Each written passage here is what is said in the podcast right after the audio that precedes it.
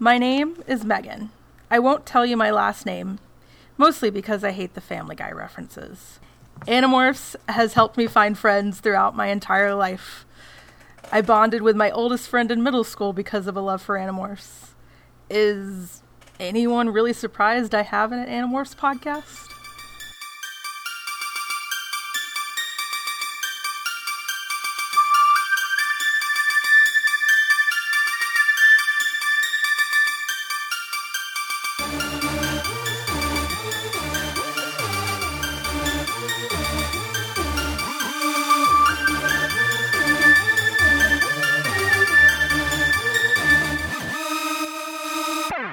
I'm Megan. My name is Alex. And I'm Tim. Hey, everybody. How's it going? I am covered in paint. I look like I've developed a grayscale for anyone who's a fan of, of, of Game of Thrones. No idea what that reference is, but I'll take it. It's exactly what it sounds like. It's fantasy leprosy. Oh, okay. Tim, we're glad to uh, tear you away from Chuck. That, literally, that is all I've done for a week is work and watch Chuck. I have I've done a bunch of shit, but I've also consumed so much Hello from the Magic Tavern. I almost introduced myself as Usidore. You could double as Usidore, like Usidore's twin brother. Wizard I of the Twelve almost Realms of Ephesius, Master of Light and Shadow, I asked for it. I Manipulator of Magical Delights, Devourer of Chaos, Champion of the Great Halls of Tarakas. The dwarves know me as Fiangelik. The elves know me as Zonan Hugstanges, and I am known in the Northeast as, Northeast as Gasmoenus Maystar. I have many other secret names that I cannot tell you because then the wor- Yeerks will come for me. I was about to say legally, can you even leave this in? Yeah. But Oh no, you've got to cut now. that. You've got to cut it. No, It was all a build up for a Yeerk joke. It was. I have to leave it now. Uh, speaking of, we did finally read a new book. We did. Uh, we read The Message, which is Cassie's first book, Yes. which is, I think, from week one, both Jenna and I said was our first book, or kind of our intro book. We finally hit the Lisa Frank book. Uh, so I was thinking about something quite a bit before I read this one from our conversation about uh, Cassie during the encounter. And I realized the thing I could not remember was what her stake in all of this was. Which really is, I guess, what these first few books are doing, is setting everyone's stakes individually. You know, for Jake, it's his brother. For Rachel, it's kind of just she's got a chip on her shoulder, but also her friend, you know, is the personal stakes, Chapman's daughter. But I could not remember what it was for Cassie. And That's this book fair, gives us that. yeah. yeah. It does. I don't but- think I necessarily agree with your, your interpretation of Rachel, but I am biased. Well, I mean, in what we've read so far, Sure. Okay. yeah. Um, Tobias, it's sympathy for the dead alien. yes. Marco, uh, I remember Marco's thing. I don't remember if we learned that in five or if we learned what I'm thinking about later. We do learn it in five. If, if, Okay. And we do learn, you're right. I read the first five books are kind of why the teens decide to continue this fight, even though they are teens. So that is a good recap. Yeah. Um, Tim, what'd you think of this book? Uh, it was a good one. Like it um it definitely feels like we're we're going somewhere. You know, like uh there was an introduction to more of the Andalite stuff and that was a little bit more of what I was looking for. Uh, all in all, I thought the last one was more sort of I guess my speed of a story, if that makes sense. Oh, so you're But gonna know really that like Your the speed emo is very sad. It is. it is. It's it's kind of a dark dark place. But uh no, I, I, I was I was happy with this book. I was happy with what happened in this book and where we're going. Do you have a summary for us? About to say, speaking of what happened, I do. We start out. Cassie's at the barn, uh, and she's been having some strange dreams. Uh, she's trying to stop a fox from eating some of the birds. uh, they hear a report that a guy found a what they believe to be a piece of an Andalite ship. Cassie and Tobias pass out and have dreams, uh, and they hear an Andalite voice in the sea. Uh, they all go to the beach. Chapman and Tom are there. Uh, there were shots fired, and they escape as trouts, which the salt water gave them problems. Uh, they go to the gardens to get some dolphin DNA, which the dolphin names were fun. We'll go over that later. Yes, Uh, yes, we will. Uh, they decide that the best uh, opportunity they're going to have is to go to the river instead of straight to the beach and then find their way into the ocean that way. Uh, they have a fight with sharks who were attacking a whale. Marco is hurt. He's saved by the whale, and the whale knows the location of the Andalite that they're looking for. The controllers are out treasure hunting. the Andalite is too far, so they have to go as seagulls to a ship, ride the ship, and then turn into dolphins to get where they need to go. They uncover what uh, is apparently very close to an Atlantean city, uh, and they find Elfangor's brother there, who has quite a name. Uh, Uh, which we are going to make you pronounce. I hope. Oh, I know. remember. um, I was, knew that was coming. We have a few new proper nouns for you, in fact. they um they learned that the, the Yeerks are full on destroyers of worlds. They learned the, sort of the the scale of how bad it would be if the Yeerks do end up controlling the world. Uh, the Yeerks the Yeerks attack with depth charges, which I thought was fun. Uh, it turns out Taxxons can swim, so there's a little bit of a chase scene there. Visser 3 is there. He becomes a Mardrut, I think. Uh, and the only reason they get away is because the whale that I mentioned earlier comes back and he brought some of his buddies. They take him out. Uh, the Andalite becomes a human, and Cassie plays with the dolphins. And that's All where the book ends. I would like to revi- revisit at the very beginning Cassie trying to stop this fox.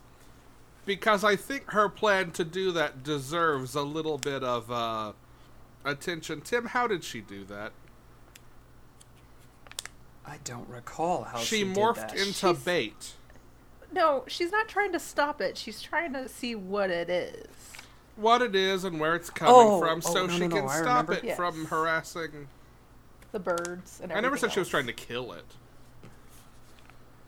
And I then Tobias almost what you eats said her. two seconds ago. So, but yes, she turns into a squirrel. Tobias almost eats her. Oh, that's right. Tobias flies in. Yeah.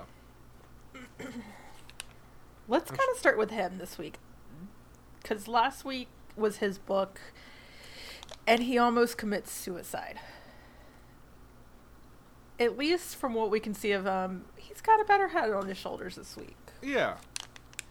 He's making jokes. He's kind of accepting who he is. He's thinking about eating his friends when they're rodents. Yeah. It's okay because he found a new friend. It's all good. Yeah.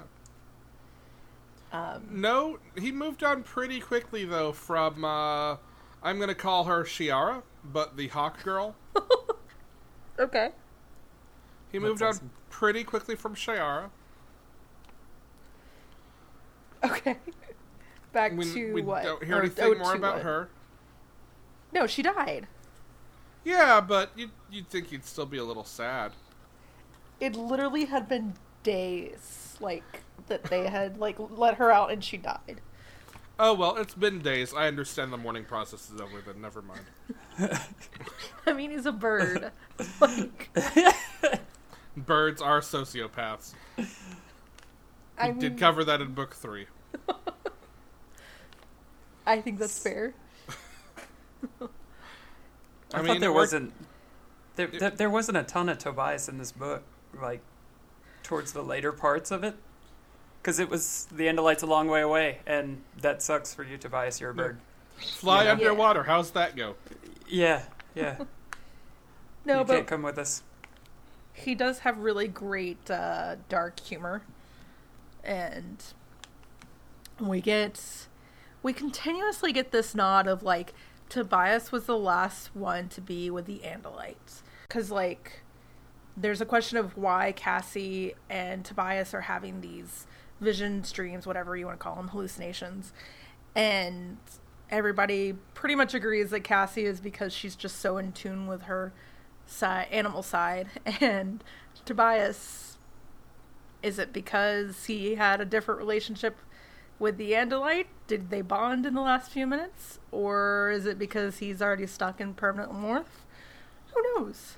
But I feel like it got mentioned multiple times this book. Yeah, it came up repeatedly because, I mean, the central question in this one is are these hallucinations reality? Which obviously we knew the answer to going forward. Tim. what did you Oh, yeah. think? What were your bets? Yeah, absolutely. Uh, like I never even questioned whether or not it was they were going to find an Andalite. Were you like, oh, cool, another Andalite? Yes, absolutely I was. It's what I've been waiting for. Woo, preteen Andalite. Yeah. I mean, to pull back the curtains, you own all the books. I assume you kind of figured that there was one coming. His Well- bookmark is Ax morphing into a cow. I I didn't assume that there was more coming. I thought I would get more of the stories. I know there's a book called The Andalite Chronicles, so I figure I'll get more of what's going on. Uh, I did not know that we would find Andalites on Earth, if that Okay. makes sense. That makes sense. And not only is it an Andalite on Earth, it's Elfangor's little brother. Whose name is what, Tim? Oh goodness! All right, so I wrote this down. It's Aximili Esgaroth Isthel, but they call him Ax, and I have no idea if that's even remotely close to right. I'm not gonna lie, I don't have my book in front of me, so I'm gonna give it to you. It's close enough. It may, might be like Esgarrouth, but yeah, something like that. So I do know O-U-T-H. that the name is supposed to be in like a an homage to something from Lord of the Rings, which I am not enough of a fan of to be able to put it together. Nope. Um, but uh, Ax was supposed to appear in book two, and they ended up pushing it back to book four um, because the series they realized was probably going to go longer than they were expecting. So, um, I don't know. It was kind of good to get a little bit of them without. Um, I totally forgot that he does it in percentages at first. The the time and morph. Yeah. Um, because yeah, so the Andalite homeworld, I think we can safely assume is not in this universe. Um, so time's going to work a little differently for them. Um, but I guess the question is, how long is the original intent of being able to stay in stay in morph? Is it an Andalite day? Is it twenty minutes? Is this just how my brain works and nobody else's? Which is totally fine. I mean, time is a function of perception and really doesn't exist, so. Well, thank you. Thank you. Also, I looked it up just now, and Ax's middle name is a reference to the town of Esgaroth in The Hobbit. Uh, See, something Lord of the Rings related. Yeah. yeah. Okay, Um, is is Ax the Green Ranger that y'all were talking about? Yes. yes. Okay, that's what I was wondering if he was going to be a part of the team or if this was just a a short little story thing. No, Ax will be around for a while. Um, he is not necessarily part of the team yet. And that will come into play over the next few books. Um, but he is a preteen, essentially, or a teenager, or he's young. Um, He pledges himself to a new military leader. Prince Jake. um, So we did get a little bit more this week. Where do you think they are located now? Oh, uh, so they they had a river that led into the ocean. I looked this up. So uh, back to our Virginia thought. The Chesapeake Bay, Okay. right? I just like rode past Chesapeake Bay. Yeah. That does explain all the southern plantations in this series. Oh shit, that's right. That's right, because Cassie has owned her farm since Civil War times, which does negate the Canadian. ah, I didn't I didn't catch that, or I didn't put that together. But let's talk about how awesome that is. Yeah. That Cassie, who again is not white, has her family has owned that farm since Civil War times. That's fucking badass. That is. Also, just in general, like, I don't remember really feeling strongly, strongly one way or the other about Cassie when I originally read these books. Other than Ax, who I remember loving, like, she might be my favorite at this point for in rereading, just because she seems the most chill.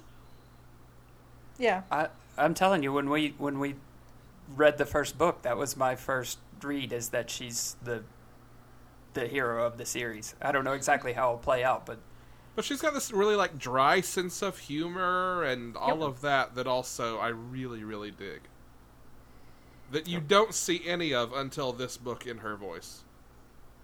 No, we do see it in past books. It's just not as prominent as it is in her own voice because she definitely made jokes in the past books. Okay, yeah, I mean that you're right, that's fair. But it never got like the kind of attention that character traits about other characters got. Agreed. yeah, that's Agreed. true. Yeah. But I wonder, does that mean that that the only good Cassie that shows up is going to be in Cassie books? I don't think so. I'm sure Does that make sense? Like, like, like, it only shows up what a good character she is when she's the main character of the of the story. I'm sure to some degree it's just that we're still in introductions. Yeah. I think in part, so K.A. Applegate has come out and said, I guess she's the Cassie is the most like her, and I don't know if that was intentional or not, but I could see being like, I don't know how to write someone that is similar to me, and give her enough of a different voice yet, and that might be why it takes a little while for her to do it. But no, Rachel and Cassie are best friends, so like there is a conversation that I'm still hoping like that made me laugh so hard as a kid that I'm still hoping does when we get to it. That is just like Cassie at her finest. And I believe it's book 12. Um It's also Which- really interesting to me that you mentioned K.A. Applegate saying that Cassie is probably the most like her because I actually wondered that reading this if this was the one like most in her voice just because it seems so so much more natural yeah. maybe than the first few books did. I think they finally hit their stride. Like I said, 4 through 7 are without a doubt my four favorite books. And so I feel like they just finally hit a stride with this one. Yeah. Let's talk about Cassie's new reason to fight the Yeerks. We want to get into that now? Uh, we can get into that now. I have some other random goofy notes too, but I have no problem starting there. Yeah, I mean, we can. It's clearly not the like end all last note we're going to end on, so Yeah, might as well get the big scary stuff out of the way. yeah. So it turns out the Yeerks are not just going to enslave people; they're going to wipe out animals and just life on Earth, but mostly the animals. Yeah, the intent is to keep basically enough to keep a host fed, but they have no desire to keep up with the land and and any everything that involves. Yeah, Their home planet is a wasteland. Why shouldn't their host planets be a wasteland?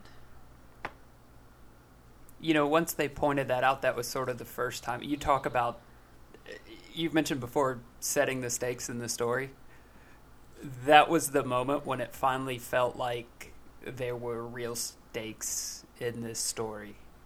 I, I don't know if it was because it was a little bit more defined on exactly what they were going to do, but that that was the point when it sort of like hearing an Andalite say, "No, this is exactly what they want." It sort of gave it gave it a little bit of weight. Yeah. Yeah. I mean, I think we're all jaded to know that if humankind gets wiped out, it's going to be our own dumb faults. And um, taking innocent animals with us is not the way we want to go. And let's face it, I wish there were mind controlling aliens we could blame it on. That's a much easier answer. You know, it didn't hit me until you said that these books set up everybody's stakes, and I really like that. That's a really great way of looking at it. Thank you. So I, I guess the question is, what do you think Marco's stakes going to be in it, Tim? I, I'm telling you, I can't wait for the Marco book. Make a prediction. uh, that I, I I just feel like I'm going to relate a lot to his struggle with not wanting to do what he has to do, if that makes sense. Sure. Like I, the other four seem like they're all like, "Hey, let's go save the world," and I think Marco's going to be like the one who's like, "This is this is a bad idea, and I don't want to do this." And I think I'll enjoy that story a lot. So you don't think he's really going to necessarily have a stake? Oh, or he's I'm just sure. going uh, to continue to be like, I'm- well, I'm I'm, here because why else? I'm sure he'll have a stake in it, and I'm sure that's the reason that he'll uh, do whatever it is that he's called upon to do. But just, I don't think he'll ever get away from the the the logic, rational side of what what terrible things could happen to him in these events. Yeah, we definitely have a spectrum where you got Rachel on one side, Marco on the other, Yeah, and then Tobias and Cassie, I guess, are more. Cassie leans more towards Marco, and Tobias leans more towards Rachel, and then Jake's kind of more in the middle. Or would you reverse Tobias and Jake? I don't know that I would say Tobias is less than Jake, no. Okay. Ax. is that a obviously- less than Jake joke? Yes. Was that an intentional less than Jake joke? Or? Yes, that was. Listen, I was like, I, I, I, I wonder if he just stumbled upon that, or if he. I was going to call no attention to it and just let Oh, it no. let it lie, No, but then Tim was there's- utterly befuddled by it. He, no reaction on his face when he did it. No. Just rolled right on through it. I was like, no way, that was an accident. There are never any accidents when it I was about comes to to me and say, I can't jokes. imagine Alex stumbling into a pun easily. Um, That's not an easy pun to work into, though. Let me say that. that- it- I'm sorry. Did you hear the glass ceiling joke that I made uh, last time? it's, it's true too. It's true too. okay, Sometimes fair, these just fall into my lap. fair. oh, I need to be careful. I need to pull my computer down. Um, what else do you guys want? to How have I not? It's four books, and I haven't made a less than Jake joke. Like I, The irony is, I don't think I've ever listened to a single less than Jake anything. I have like eight less than Jake albums. That was that was my high school only- soundtrack. I was about to say now. Not only is Alex awesome for making that joke, I am really giving you side eye for not making a joke, especially considering like the number of incest jokes paired out with like clearly something's going on with Rachel and Tobias. Look, no one told them life was going to be this way. Oh my god. Oh my god. Please pick another topic before he just keeps going. Nope. I nope, was trying nope. to set up a this one roll. segue to the dolphin names. I know, I know. I want to see how far it'll roll. I'm not gonna. I'm not gonna get you there. I'm not gonna get you there. This Yeah, there you go. Thank you. By the way, all the This- dolphins were named after the characters from Friends. I almost put the book down and quit the podcast.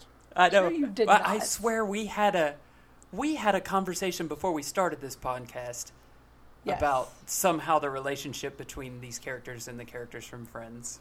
Yes, we did. I believe it it- was if we start making those comparisons, I'm out. Yeah. Yes. I believe that's exactly what you said. Yeah. So I just got the biggest grin on my face when I read those dolphin names. I was mean, like, not I- not gonna lie, ninety six. I was not watching Friends, so No, I definitely would not have gotten the reference then, but I get it now, and I don't. Oh, yeah. so it wasn't even like me sitting in the background being like, just wait, because I it fucking Oh. flew over my head as a kid. Would it have been too much to ask for them to be Frasier, Niles, Daphne, Martin, and Roz? That's all I'm saying. Yes, yes, it would have been too much. That's such a mouthful. It's also the math doesn't really work out. Fine, and Eddie. There. Now you There- have okay. All right. Thank you. I'm sorry. Do you want me to keep listing Frasier characters? I can. Please I can don't. do that. Let's not turn this into a Frasier podcast. Um, Bob Jenna, I miss Bulldog you. Briscoe. Kenny, the station manager. how did you guys feel about the morality questions or moral questions of this book? Moral questions, not morality. Around whether or not it's ethical to morph into intelligent animals. Yep. I mean, you're not subjugating the animal by doing it. You're turning into a copy of it. I don't think it's an issue. I No, no, I I, that it's not absolutely- an issue. It's addressed in the book that it's not really an Yeah. issue, but how do you feel about the book discussing it? I mean, I think it's a cool question, and I think Ax's asking each of them permission to acquire them at the end to blend them into Ax's human form. Like, I think that gives the answer that you need. Like, ask consent. As with all things, ask consent. Um. At the same time, like if it's if it's not an animal that can give consent, I you're not hurting the animal. It's I think the the comparison to we're no better than the Yeerks that was in the book was weak. Yeah. Yeah. Um, I get it for taking the morality question to the extreme, but I do think it was a weak argument in the long run. Um, but I think it's cool that the book went there. I think that it's a good question for it to have asked. Yeah. Again, middle grade books. How many are doing that nowadays? I really actually have no idea. Yeah, I'm not at all equipped to answer that question. Not only that, we also get kind of like whale communication, which I thought was really cool and it hits me as an adult that we honestly don't know if this is how they communicate, but I really, really, really have always figured that this is how whales communicate because of this book. So it was a The- nice moment to be like, oh yeah, that's right, that's where I got this. The way that whales are described as communicating in this book makes them sound like some sort of mythical or chthonic entity that is just large and unknowable. Do you really think they're not? I'm Well- not saying they're not. I'm saying that the way it it characterizes them is is up until that moment, like it's been very specific about he, here are these natural instincts that all these animals have and how their brains work and how the and it's like whales are old and unknowable and kind of magical and Yep. I don't have any problem with that, but I think it's a pretty major shift from realism into maybe more of a magical realist thing, and that it is notable for that at least. Uh, Maybe, except for the fact that they didn't turn into whales. So it wasn't like a direct communication, but it was a way that I, I see. I thought I liked the way that it was handled because it was, it was handled in a way that even Cassie didn't understand how she understood the communication. She just understood that she understood it. Well, I mean, she was a dolphin. It's like if you speak Spanish and go to Brazil or Portugal, you're going to pick up the idea Yeah. because the Yeah. languages are similar enough. I do think it was interesting that she couldn't really interpret it when she wasn't a dolphin. Right, right. Uh, it- and I just thought that was kind of a fun, a fun way of, Yeah. Like, I I don't know how to explain this. This is just how it was. Yeah. You know. there's some part of that brain that you need to have to to de-encrypt whale talk Yeah. or decrypt if I wanted to use an actual word. I like de-encrypt. What No, was I it? like it. I, I was like booking- thinking there's. I was ahead. booking movers the other day, and I was trying to say rectangular ottoman. And because I had spoken to, let's just say, every utility service in Cobb County, and I don't mean just like one of each, I mean every provider trying to figure out who serviced me for what, I did at that point use the word rectagonal. Rectagonal. Rectagonal. Nice. Nice. It is shaped like a rectagon in three dimensions. Everyone remembers that that geometrical shape, the rectagon. I guess it's a good thing that they didn't like hang up on you. Well, we had a good laugh at it because it. I'm like trying to force this word out of my mouth because this is the word that sounded the most right, but my mouth wouldn't make these sounds. And finally, I got rectagonal out, and I'm like two sentences later, I'm like, I said rectagonal. That's not a word, and I'd like to acknowledge that I do know that. At least you acknowledged it. The rectagon sounds like a super secret, like army base. Yeah, it's for when they. Yeah, the original the original Pentagon designs only had Yeah. four sides. Yeah. Um, they like to de-encrypt things at the Rectagon. Jesus. We also get a seagull morph this book. That was new. Steven Seagal. Yes, in fact, yes. Who knew he could fly? Anyone who who's ever seen him do a jump kick. he, he doesn't do that as much anymore. No, I can't imagine that he does. No, No, I like are seagulls. that. Yes, Uh, I have a personal vendetta against seagulls, but well, they're sky rats. well, one bit me, so I I have a personal vendetta against a seagull. That's fair. But I like it di- the juxtaposition to the birds in the last book. I just like how like horny they are for any food when they are seagulls. Yeah. Yeah, They're not hungry.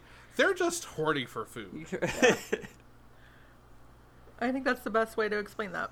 Yeah. Yep. They also don't have as good of eyesight, No. No. which is good. It gives Tobias something to be proud of. Yep. Or something to make fun of them for, as the case Yeah. may be. Oh, what? You couldn't see that hundreds of miles away? Yes. He's a bitter bitch. He'll get over it eventually, maybe. Mm. Or die. Who knows? Um, or star in a remake of an Alfred Hitchcock movie. there you go. That's exactly what happens. This book secretly happened in what, the 50s? I said a remake. Oh, you said a remake. I missed that. Sorry. Have they remade that movie? They need to remake that movie. I'm sure at some point they've tried to remake that movie. I bet a remake of The Birds would be terrible. Oh, absolutely awful. Man. They'd all be CGI. Yeah. Oh, Birds ew. remake Bad. in works at the BBC. No. The BBC, though, I, I will give, they may be able to do it. They're too busy asking can they do it and not asking Yeah. should they do it. No, we all we don't need remakes of anything really these days, but No. If anyone wants to fuck with some Alfred Hitchcock canon, write a stage version of Rear Window. Okay, first of all, they're remaking it from the book more than the Hitchcock film. So I have faith fine. it'll actually be good. Mostly, I just want a stage version of Rear Window because I think that would be excellent on stage. Second of all, I hated the last remake of Rear Window, so I'm okay with them not remaking Rear Window again. I don't want a remake. I want a stage adaptation. Has there Okay. been a remake of Rear Window? Yes. It was with Shia LaBeouf. I cannot think of what it Oh, was I called. I do remember. I remember that. I didn't see that. Nothing with Shia LaBeouf counts. No, Shia LaBeouf still is the reverse canon. All right, no, I, I like Jones. that. That never happened. That's not a thing. No. Disturbia, is that what it was called? No. Disturbia. I think that's what it was. I'm not sure I ever realized that was supposed to be Rear Window. Yeah. I also didn't Yeah, see it because it was a that Shia together. LaBeouf vehicle. No, Gonna yeah, steal it's your totally. kidneys, Shia LaBeouf. It is totally a uh, rear window. It's a Yeah. bad one. Maybe it's only inspired by I don't know. I don't know. But I saw the trailer. I thought this looks bad. I will never see it. I never thought about it again until this moment. Well, you're welcome. what else goes on in this book? Let's get back Shia to- Great. LaBeouf got me. He got me one time with the with a movie that I have since retconned out of my life. I don't Reverse think I've seen. Yep. Actually, two, two, two, two times he's gotten me, and I've I've I've managed to delete both of those movies. One of them was Kingdom of the Crystal Skulls. What was the other? I don't know what that is because I've retconned it and it no longer exists. Um, Okay. and the other one is uh is Transformers, which the last Transformers movies happened happened in 1986. So I mean, there's that one coming up out of nowhere with no connection to anything else that exists about Bumblebee that looks pretty good. you think it looks good? I do. I think that trailer looks very good. I haven't seen the trailer. Watch the I'm trailer. that far gone with this. No, for Okay. real. I I do not fuck with those movies that don't exist. For real, watch the trailer. Oh God. Okay, all right, Those I'll movies check it that out. don't exist. Yeah. They don't. You guys They're are in the really reverse harsh canon. on Shia LaBeouf. No, the reverse canon is the best explanation I've ever Yeah. heard for for that. It- Those those are the only films that exist in the dark multiverse, but they don't exist here. I don't know what Anthony Hopkins was doing for three months a couple of years ago, but I guess just taking a break. Because never forget that Anthony Hopkins was in a Transformers movie that only exists in the reverse canon. Anyways, Anthony Hopkins could be an oh interesting choice for my God. Visser 3. actually, I'm okay with that. oh no, yeah, actually, I kind of like that a lot. I thought you were going to try to put Shia LaBeouf in the Animorphs movie. No. I almost said Chapman, but then realized Visser 3 would actually be a decent answer. As much as I like the idea of casting someone different as Chapman in every episode of this. I do. I love the idea though of Visser Three in human form not being terrifying though. Like the guy who plays Iago in Aladdin. Like just imagine. Gilbert Gottfried? Thank you. I could not. I was. I kept going Steve Buscemi. I was like, that's really not right. Um, and I was you just want like, the Aflac duck. but imagine it this really fucking terrifying creature in all of the galaxy that like you hear his, you hear his name your blood runs cold and that's the human form he chooses to take Don Knotts. Bobcat Goldthwait. Yeah. Wait, wait, what's his name? What's his name? Uh, uh, uh. The guy who did The Critic. Jon Lovitz. Jon Lovitz. oh god That'd be a great one. Jon Lovitz is Visser 3. just like give him anthony hopkins voice for thought speak that would be great but then the most ridiculous human that you're just like am i afraid of this anymore hmm Oh, wait. We missed the obvious answer. Shia LaBeouf. no leave shia labeouf alone no, in in my head canon, Visser three. If he were to have a human form, would be one person and one person only, and that's Billy Zane. fuck you guys Uh, I hate everything. That's what we're here for? Yeah, I guess so. We're the best at what we do, and what we do isn't very nice. Oh, Jesus. There was a time, by the way, speaking of ludicrous casting choices, when the top pick for Wolverine was Danny DeVito. No. I don't Yes. believe that. You're going to need to cite your sources on that one. Yeah, you've got to be making that up. I am not making that up. Uh, to the point where there is actually an Alex Ross painting of Danny DeVito as Wolverine that was a promotional piece for Marvel years ago. I refuse to believe that. They were really trying to go that like penguin direction, weren't they? I mean, Wolverine Uh. is supposed to be short and hairy, Um, but yes, I mean, in a very literal sense, because Danny DeVito was the penguin. Yeah. The worst casting I ever heard was when they were going to make a Jack Black Green Lantern movie. Oh, I'd And be I all just- over that.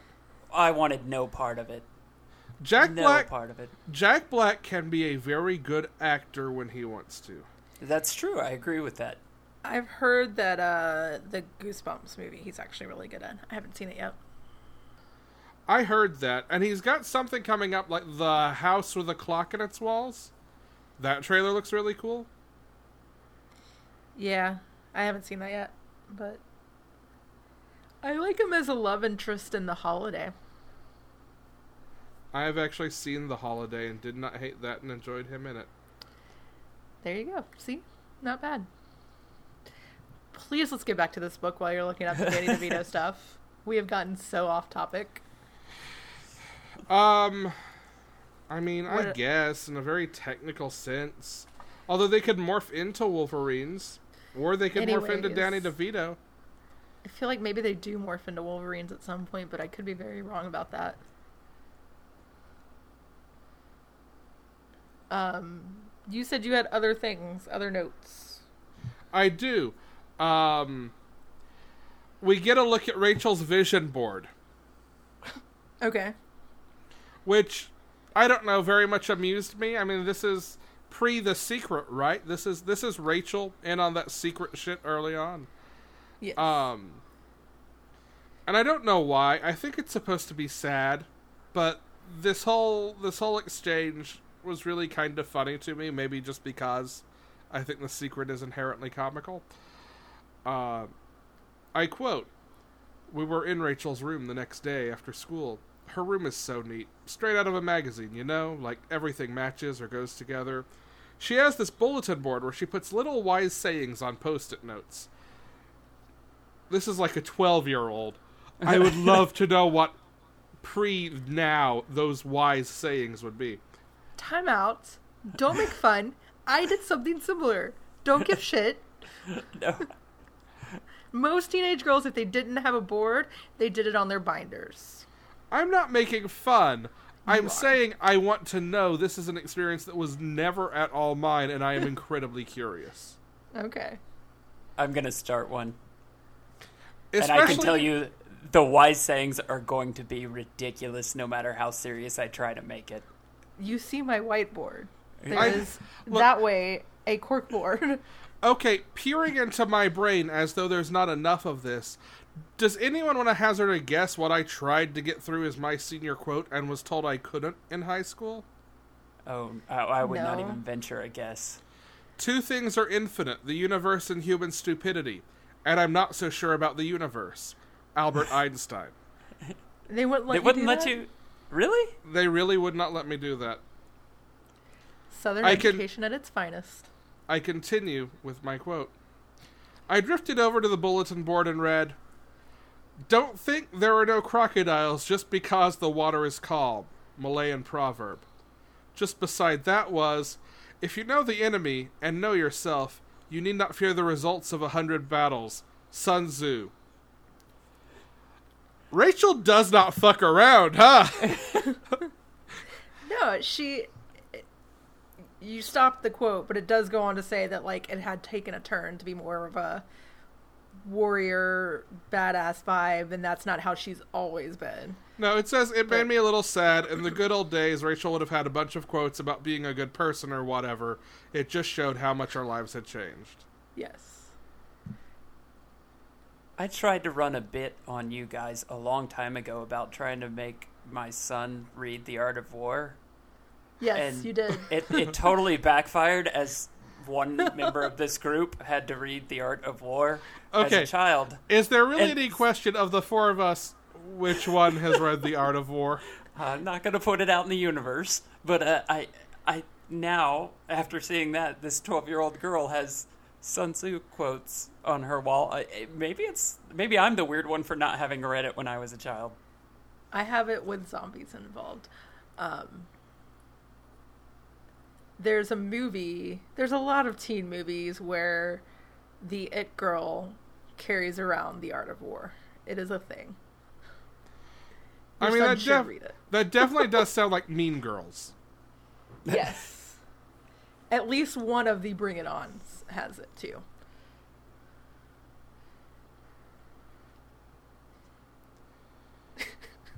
What else did I have in here?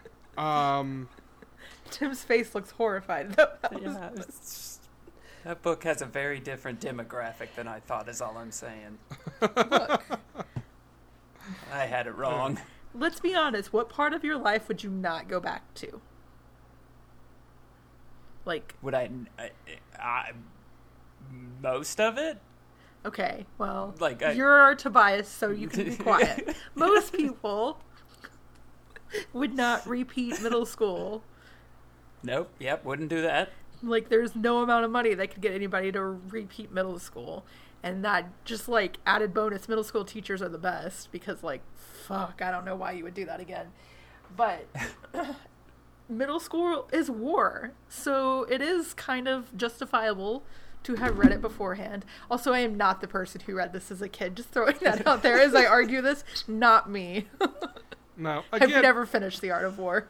no real question who it is. All right, I have another note here, which I'm happy that I can return to because it was something I wanted to talk about in book one and missed.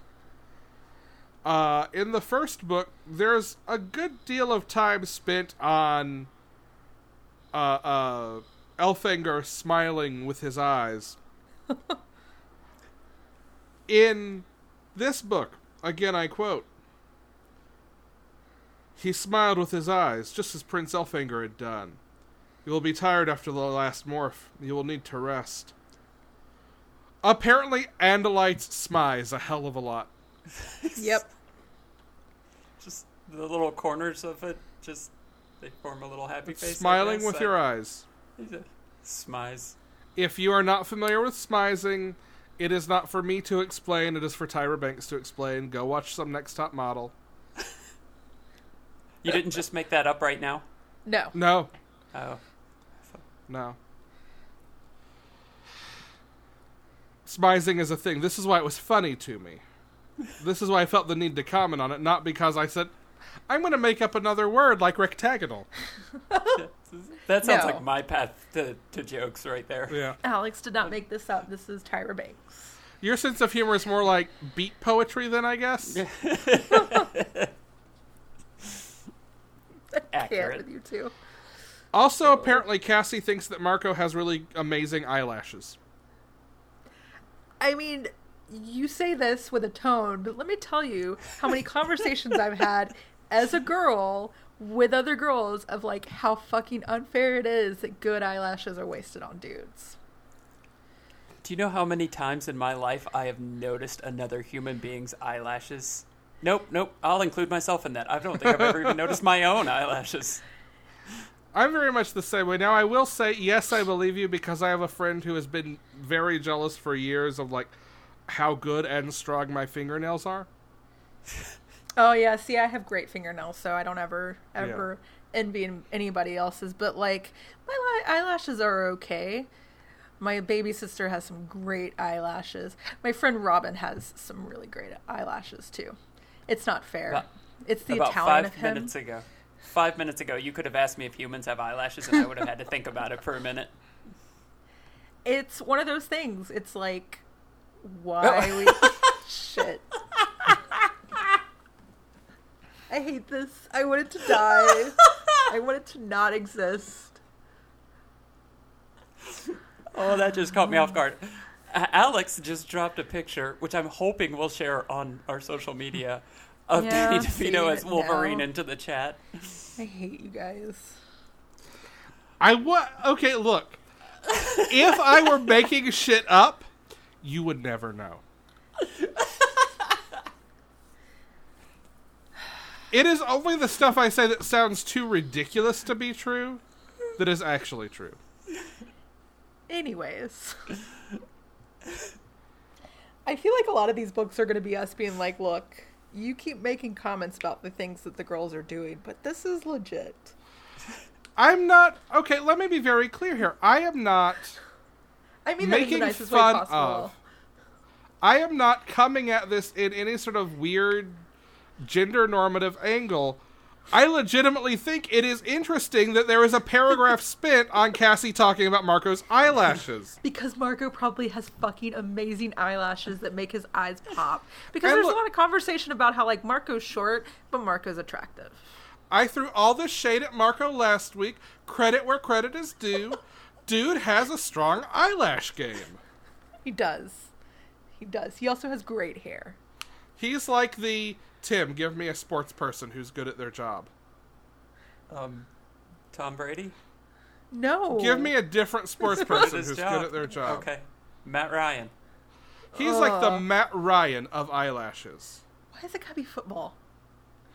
Oh wait, Sorry. I thought we were talking about the actor who plays Constantine. No. I, do you know how excited I got when I heard Matt Ryan was playing Constantine? I, I, I thought it was the greatest thing in the world. Then I learned that it was two different people. Do you Yes. you know a lot of people are two different people? Surprisingly, Yeah, apparently. Matt Ryan can be People more are than two one different person. people. Um, Why was Tom Brady the first person that I thought of? I'm very disappointed in myself. Because you're coming off work and you're tired. Maybe. I guess you're so. welcome. Yeah. There's no defense for that. No, Do we wanna- really not. Do we want to talk about Jake and Cassie's romantic plot in this book? Yes, I was wondering if you guys were going to bring that up because if not, I was going to be like, God damn, there's a lot of declarations of love in these books. There's a lot of I want to say it, but I'm not going to say it. And you don't have to say it, I know. Yeah, Jake definitely Han Soloed in this book. Yes. He Han Soloed hard, and I'm sure that that was an intentional reference. I'm sure. But I now I'm curious, who do we think is going to be the first person to actually say I love you? Because I legitimately don't remember, or if anybody actually ever says it. Ax, To whom? his prince. Okay. But yes, we do officially have that Rachel and Tobias have something going on, and Jake and Cassie really got something going on. And Marco is, as always, all by himself. Yeah. There's Don't some people wanna out there. Oh, God.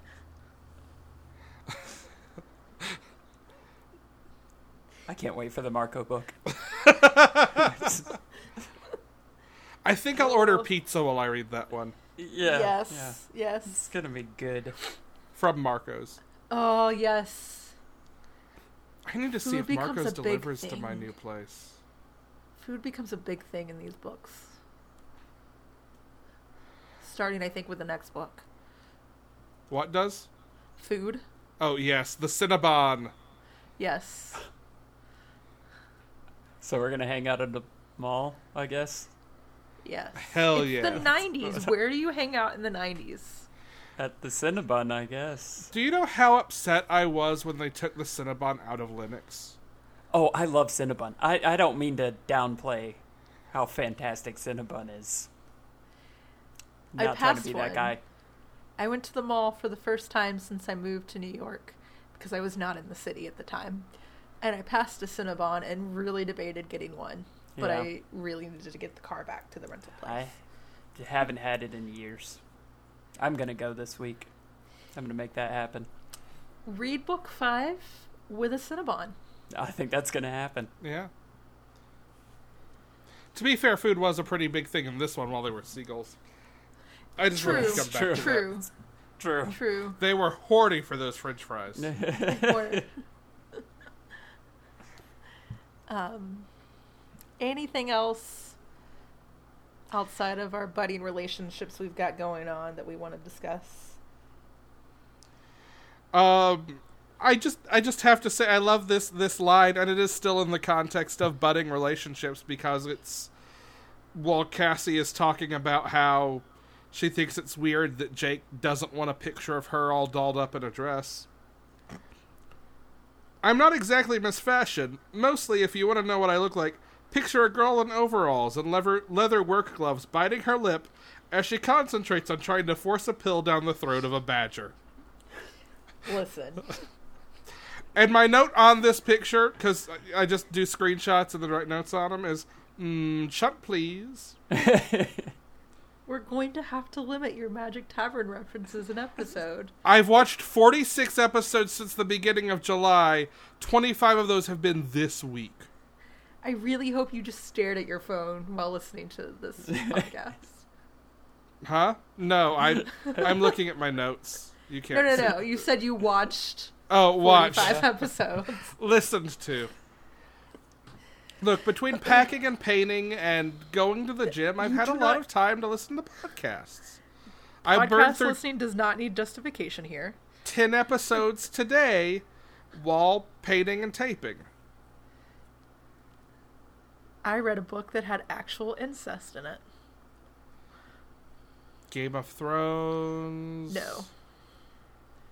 Mm-mm. I'm not I'm going not to asking. say, but it is going to be a movie coming out soon that I was really excited to see because the cast is amazing. And I went, I'll read the book first. When we get done recording, I'm going to ask that you tell me Oh yeah, I'll which tell one, you. so that mm. yeah, Yeah. It's so that also I not can like avoid that movie. Afterlife with Archie. Oh shit, there is. I forgot about that. But that has a good outcome. have you read I do Afterlife? not have near the context I need for that conversation. Wait, have you not read? Okay. no. Yes. And then ends up like murdering the shit out of him and I guess we're going to either have to like believe that or something because like Afterlife is so new. First of all, you need to go pick up Afterlife with Archie, at least volume Okay. 1. Afterlife Volume is two. not that new at this point. But I don't know that people would want the afterlife spoilers. I mean, we can we can take out the spoilers. That's Yeah. but it's not. Yeah. It was like 2013 or 14. Okay, there's only been 10 issues. Like theoretically volume 2 is still not done. Oh no, it's slow as fuck. But that first arc's been done for a while. That issue's been out for a while. Okay, but most people are finding it because of Riverdale being out now. Well, more It's- people it's should still- listen to Panelology. I agree. I agree. I fucking love Afterlife with Archie. I've still got to read Euthanauts. I haven't read Euthanauts because of Chuck. Oh, damn, Okay. did you get a copy? I this is the wrong did. They- podcast for that. Yes. I'm sorry. I'm sorry, but they they put it on my poll list. Awesome. So, yep. Okay. Um. Anything else, Tim? Do you have any notes you want to talk about? No. We covered everything that I had written down. I need to I need to acknowledge the use of sploosh as a sound effect in this. Okay. Uh, let's see. I've got the names of the dolphins with "God damn it" written over them. yep, that's it. All right. So, really quick, how would technology change this book?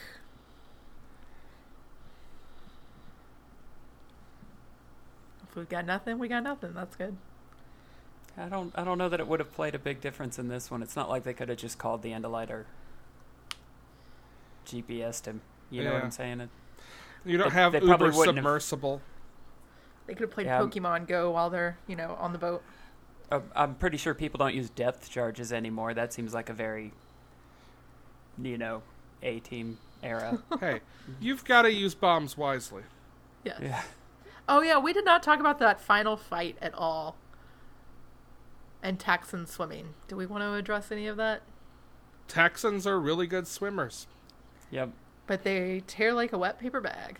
Yep. Yeah. Yeah. They like popped or something. Oh, okay. Marco gets injured. Oh yeah. DNA yeah, really quick. Yeah. Yeah. No. Yeah. This this solved a an, another thought that I had. Yeah. If you get hurt as an animal and then change back, are you still hurt? And the answer is no. You go back to your your default state. So, last book you mentioned that you think or that you feel Tobias should get his human form back. or turn back into human. Yeah, yeah. I just feel like that's what we're working towards.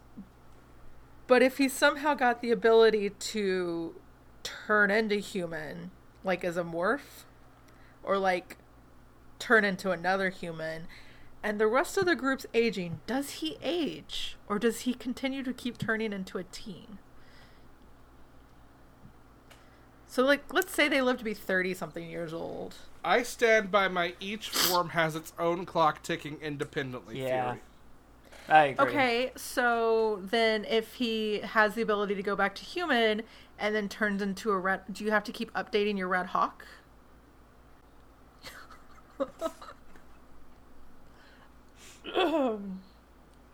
I didn't hear it. I oh, mean, you didn't hear that- it? Yeah. If that hawk is only living two hours at a time, I feel like a fruit fly morph would be a bigger problem. you got 12 uses of that thing, and then boom, you're done. Okay, fair. I don't know if that ever does get addressed or not. Yeah, at the two hour time limit, I don't think it would be a. It's not like you're going for like a couple of years at a time. Um, Alex, do you have any morphine money schemes for us this week? I do. Well, it's not so much a money scheme. I decided I decided I'd take a break from trying to monetize this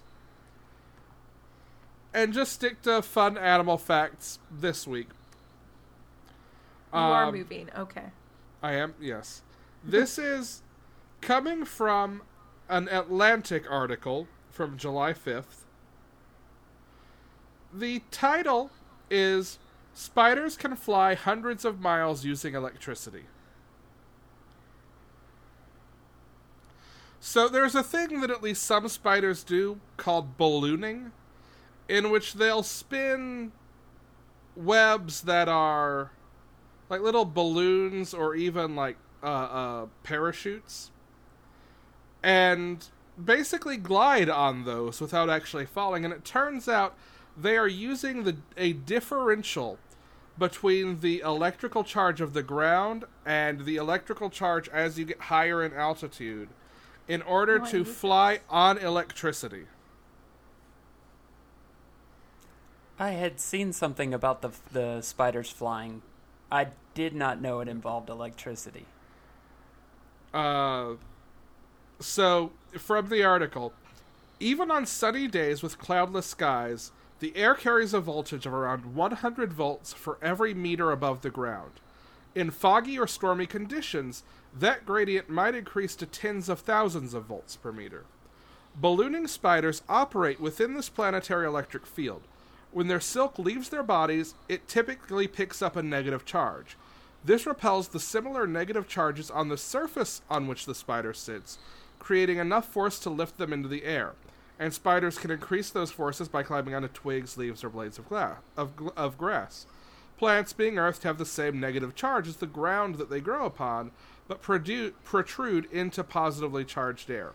This creates a substantial electric field between the air around them and the tips of their leaves and branches, and the spiders ballooning from those tips.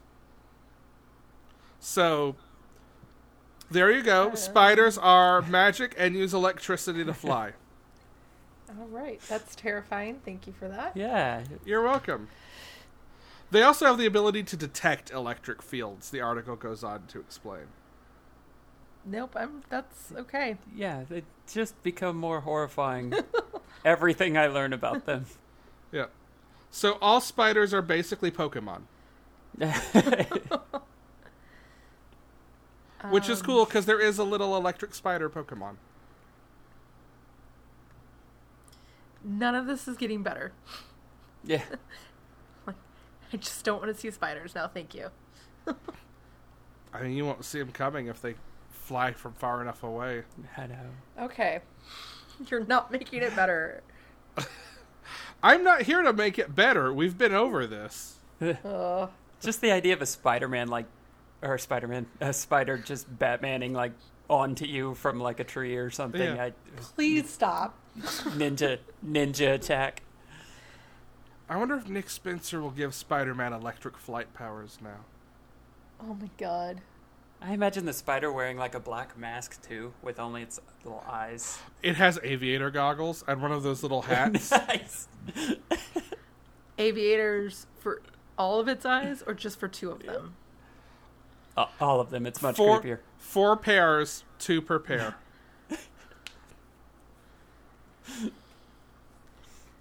No. You asked. I did. This is my fault. Uh, Do we want to do listener stuff first or fan fiction first? listener questions. All right. I think I can close this window with Danny DeVito as Wolverine now. Yes, you can. I can't ever. it's gonna be my lock screen on my phone. All right. Do you want me to read the questions? Sure. All right. So the first few came from Robin. Uh, I think the first two we've kind of addressed, but how long is the lifespan of a red-tailed hawk, and how old is the animal they morph into?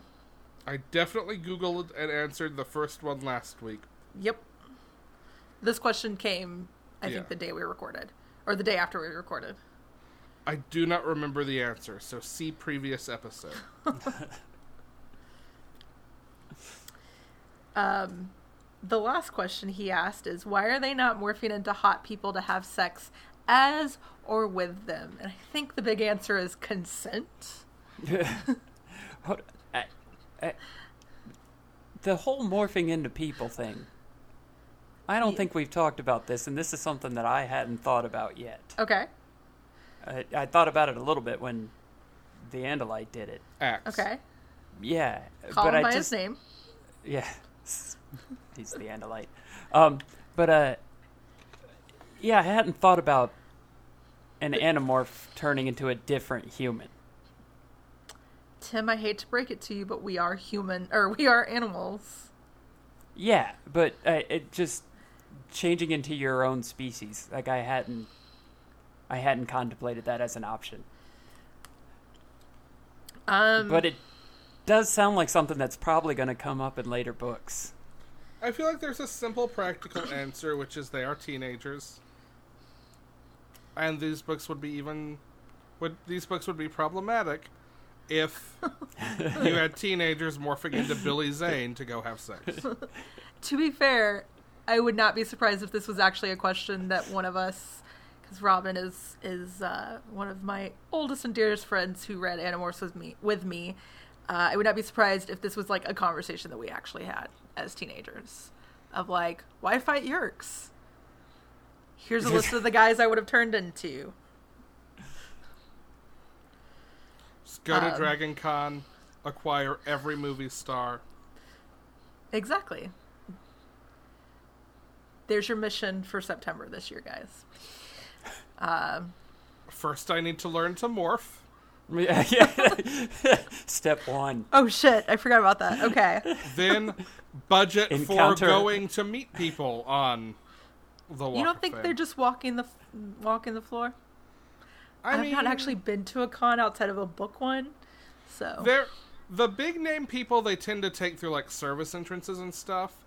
If you're sneaky, sometimes you know how to like be one of 150 ish people in the room with John Barrowman in an, an, an, in an unannounced thing. But that took like two years of prep. So he's got some like bleached blonde hair right now.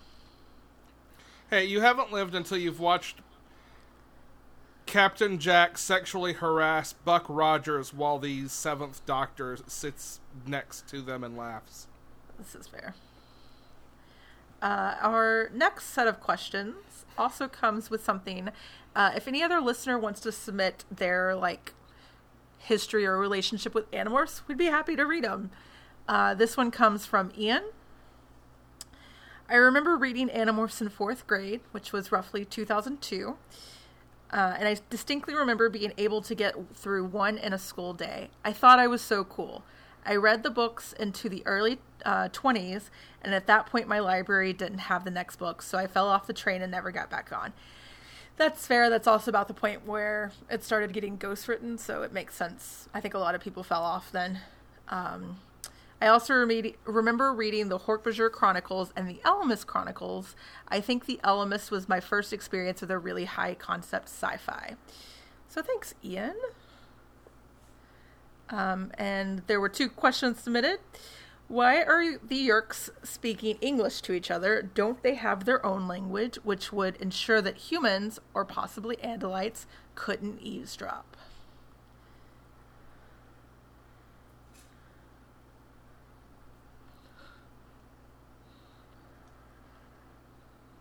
Do I need to repeat it?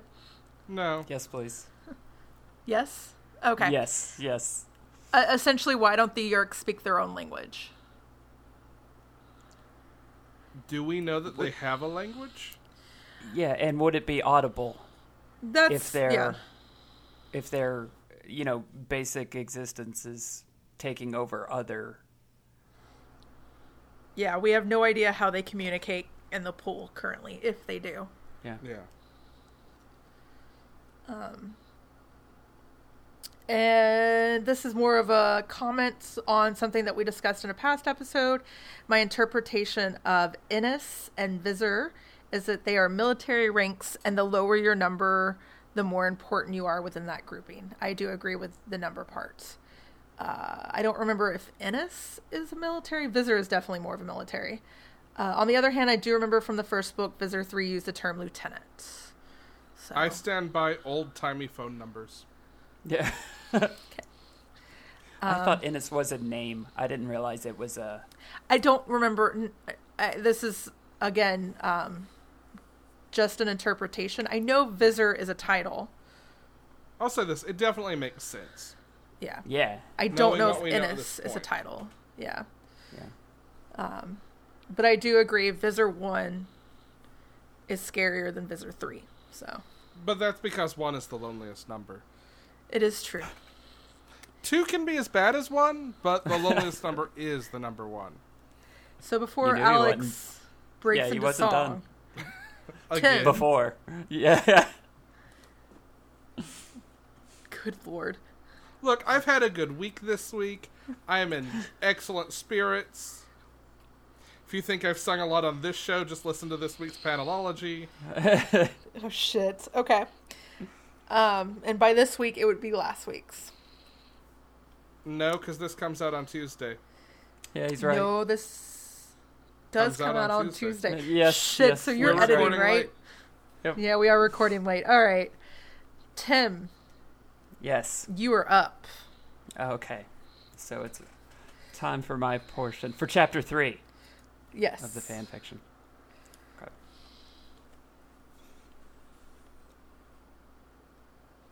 I had just walked into the gag. It was the sound that alerted me to what was coming. The sound exactly the same as the last time it happened. A sort of sizzling sound like carbonated soda freshly opened. I had no idea where the blast came from, and I had no idea about a lot of things that were going on. I'm the newest member of this group. I'm not even sure where we are right now, to be honest. Not that I would tell you if I did know. I was brought here a short while ago by a person who told me that if I wanted to change things, to really make a difference, I needed to come here. I needed to join this group. That they were doing what needed to be done to make sure that what happened to my family, or at least what passed for a family for me, never happened to anyone again. Her name was Commandy, or at least that's what she told me her name was. I don't think a lot of people use their real names around here. She explained to me why the people in my life had changed. That they hadn't really, that they were just taken over by Yeerks. She sent me here. I haven't seen her since. I'm not even sure how she ties into all of this. But now I find myself lying on the floor of the gag, with two of the only friends I have here. Two of the only friends I have. For a moment, I freeze, not sure what to do next. I have no idea how to react in situations like this. I survived an incident back in my hometown, but that hardly makes me a tactical expert. I looked at Jenna and Megan to see if they have any ideas. They've been at this a lot longer than I have. Smoke has now filled the room. I can't see Megan or Jenna. I can see movement of someone or something coming in. A shadow surrounded by the light coming in from the hall. I clench my fists. I may not know exactly what I'm up against, but I know that I won't go down without a fight. Nice job. Yeah, thank you. I enjoy the voice change.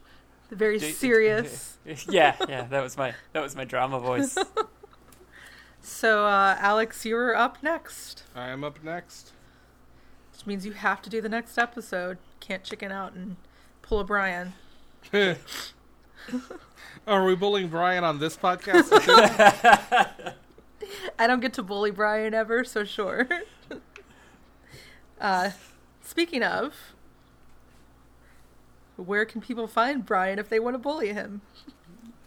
on Panelology, uh, which is at panelologypodcast.com or on your podcatching platform of choice, uh, or just on social media at Panelology. But go go listen, like subscribe, rate, review on iTunes. Do that for this show too. Hmm. Uh, but yes, there. That is the only place you can consume Brian. That's gross. Thank you. uh, I am taking a look to see if we have any uh, iTunes review. We don't. Oh no, we do, but it's mine. so, yeah. Tim, what about you? Where can people find you? Here. All right. Yep. Sometimes on Panelology. Sometimes, on Sometimes. Panelology. Not as often as I would like, though. Not a shot against you, just my schedule. Yeah. Uh, what about you, Meg? Uh, the easy way to find me is go follow me on Twitter at Meg Griffin with three G's in the middle. Um, because I host so many podcasts, it's just easier to follow the schedule there. Um, mostly because I'm too lazy to update any website these days. So, yeah. Um, as for this podcast, we would like to thank Christina Spinks for our show art. If you're interested in getting some cool art from her, email her at c.m.spinks, S P I N K S, dot animator at gmail.com. She needs a website, Tim. Please pass that along. I think she's got a, a Tumblr set up. I'll see if I can get it. Okay. Um, someone really needs to update this, but uh, peep our show s- s- social medias. All right, Yeah, I told you. Peep. I told you. peep our social medias. Alex, If it's good enough for John Hodgman, it's good enough for me. A hot dog is not a sandwich. you say that, and yet I learned you have not watched Pitch Perfect. Po Buddy's nerfect. Uh, if you want to follow us on social media, we do have a Facebook, Twitter, and Instagram account. It is at Minds at Yeerk. Uh, if you go follow us on Instagram, we usually post like a little clip before the week starts. I didn't for the last episode because I didn't think anybody would want hawk noise on their Instagram. And you can also check out Tim's cool shoe collection, which don't have for this week yet, but we will. That explains you why all you will those- in about 30 seconds. That does explain why so many sad ornithologists tweeted at me to say they weren't going to follow us on Instagram anymore. I agree. Yes. Um, The Sad Ornithologists is my new band name. Damn it. I was going to make that joke. If you would like to send us questions, comments, love letters, or your relationship with Animorphs, you can email us at minds at yeerk at gmail.com. Now that I've remembered we have an email, it's actually being checked, and not just by me. Uh, our website, You can also send us questions on the website, by the way. Oh, okay, good. that. Yeah. webs, uh, which is at minds at yeerk.com. And in case you are new to Animorphs, which I know there's at least one person, uh, Yeerk is spelled Y E E R K. If you like us and want to help us out, please rate and review us on Apple Podcast. Uh, we do actually have a rating, but it's been a few weeks since anybody's given us any stars, so it'd be really nice before the next episode if we got a few. Uh, we're available on Apple Podcasts, Google Play, Stitcher, and Podbean. And if you want us available somewhere else, please let us know. Alex, take us away.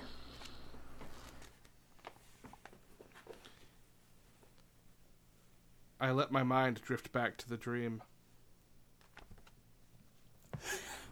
All right. See you in They two can't weeks. all be winners. They can't all be winners. All right. And until then, we fight.